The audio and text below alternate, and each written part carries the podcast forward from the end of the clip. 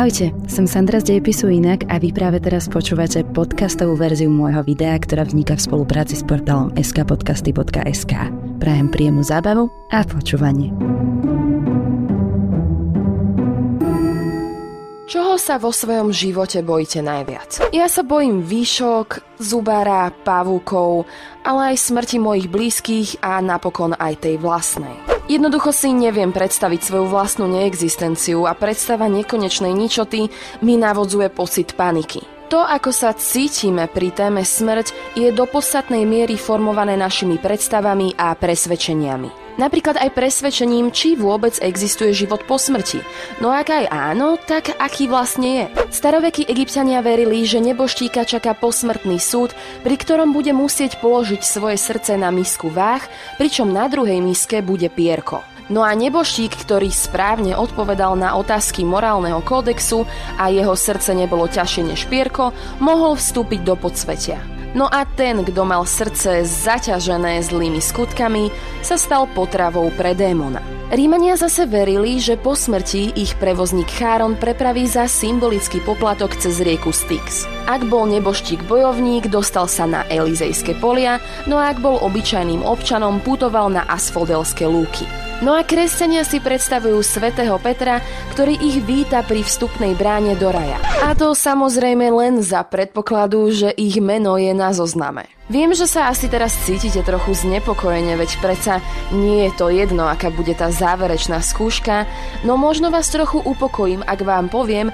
že mnohí filozofii verili a stále veria, že smrť nie je niečo, čoho by sme sa mali báť.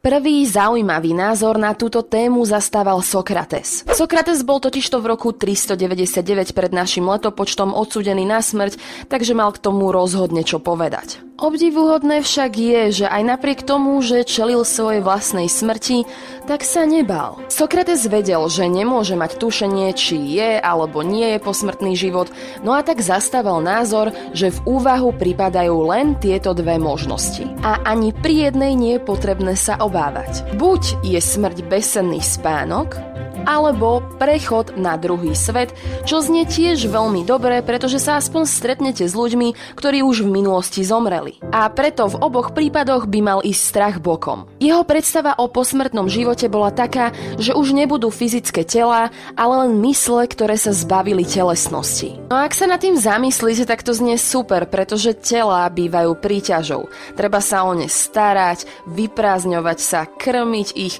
občas niečo zabolí, niekedy ochoriete a tak ďalej a tak ďalej. Takže v posmrtnom živote si Sokrates predstavoval, že bude viesť nekonečné filozofické debaty a bude pokračovať v poznávaní vecí s najväčšími mysliteľmi. A popri tom všetkom nebudú musieť jesť, čúrať alebo kakať. Sokrates však uznáva, že pre ľudí, ktorých obľúbenou činnosťou počas života boli rôzne fyzické pôžitky, či už jedlo, sex alebo vysedávanie na vecku, bude posmrtný život tak povediac veľkým sklamaním.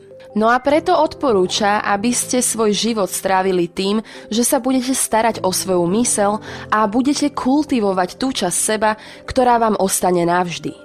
Toto všetko však samozrejme len za predpokladu, že existuje posmrtný život.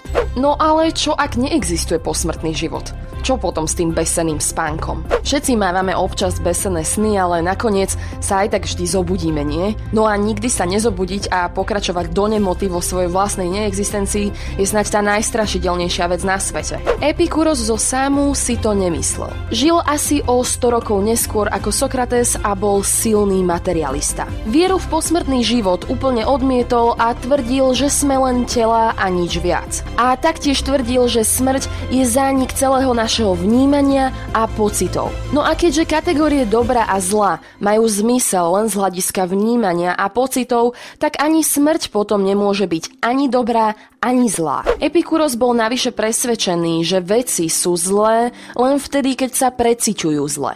A nie len fyzické, ale aj psychické. Keď si to tak vezmete, tak aj zlomené srdce je stále nejaká emócia, na ktorú potrebujete fyzické telo. Takže pre materialistu, akým bol Epikuros, smrť je v podstate neexistencia. A preto sa nemáte čoho báť, pretože potom už nebudete mať žiadne pocity o svojej vlastnej neexistencii. A nejaká rada od Epikura? Počas svojho života sa snažte, aby tieto pocity boli čo najväčšie a nemajte strach, že sa raz zastavia.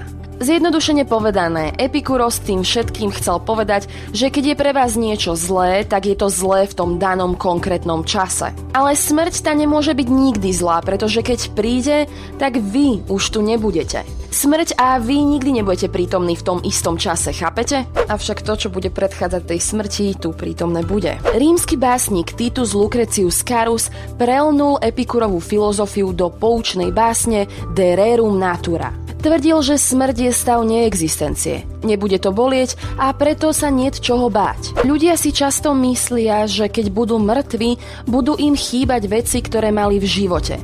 Lukrecius však tvrdí, že nie. Ani si nevšimnete, že ich nebudete mať. A ani si nevšimnete, že ste už mŕtvi. Lukrecius dokonca poukázal na problematiku, ktorej sa venuje aj súčasná filozofia 21. storočia. Súčasný americký filozof Thomas Nagel tvrdí, že skvelé veci predbiehali ešte pred vašim narodením a úplne ste ich vynechali. Tak napríklad úplne vám unikla bitka pri Ažinokorte, korunovacia Marie Terezie a dokonca aj druhá svetová vojna. Takže Nagel sa pýta, ak necítite nejaký hlboký zmysel straty v tom, čo ste prežili predtým, prečo by ste potom mali pociťovať stratu pri tom, čo stratíte, keď zomriete?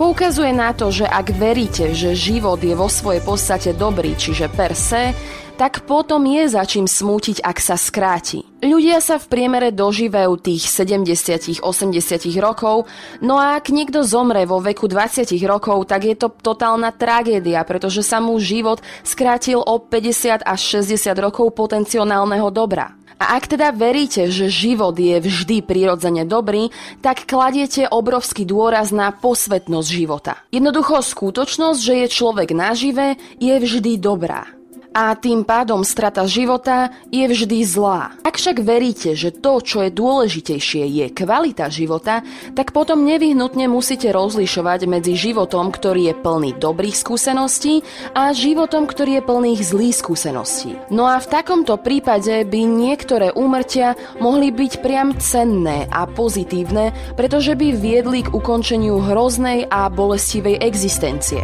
Tu ale trochu odbačame k asistovaným samovraždám a potratom a to je samostatná téma na spracovanie, takže sa vráťme naspäť. Sokrates a Epikuros nás prakticky presvedčili o tom, že strach z vlastnej smrti je absurdný. Čo ale napríklad taký strach zo smrti blízkych ľudí, ktorých milujete? Niektorí filozofi tvrdia, že to, čoho sa obávame v tomto prípade, nie je smrť samotná, ale to, že nás opustia, že nás tu zanechajú samých. A na túto tému mal celkom zaujímavý názor staroveký čínsky filozof Zhuangzi. Povedal, že predsa všetci vieme, že smrť sa udeje každému je súčasťou životného cyklu.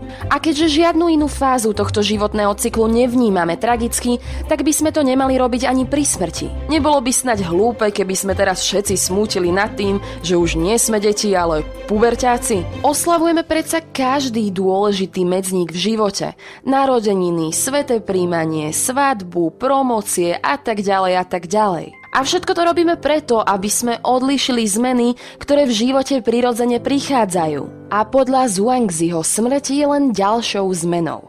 A preto by sme ju mali taktiež osláviť. Nad smrťou našich blízkych by sme mali rozmýšľať ako nad rozlúčkovou oslavou pred ich veľkou cestou a ďalším dobrodružstvom. A čo si myslíte vy?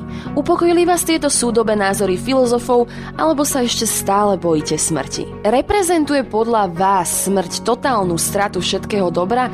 No a aký máte vlastne názor na smrť?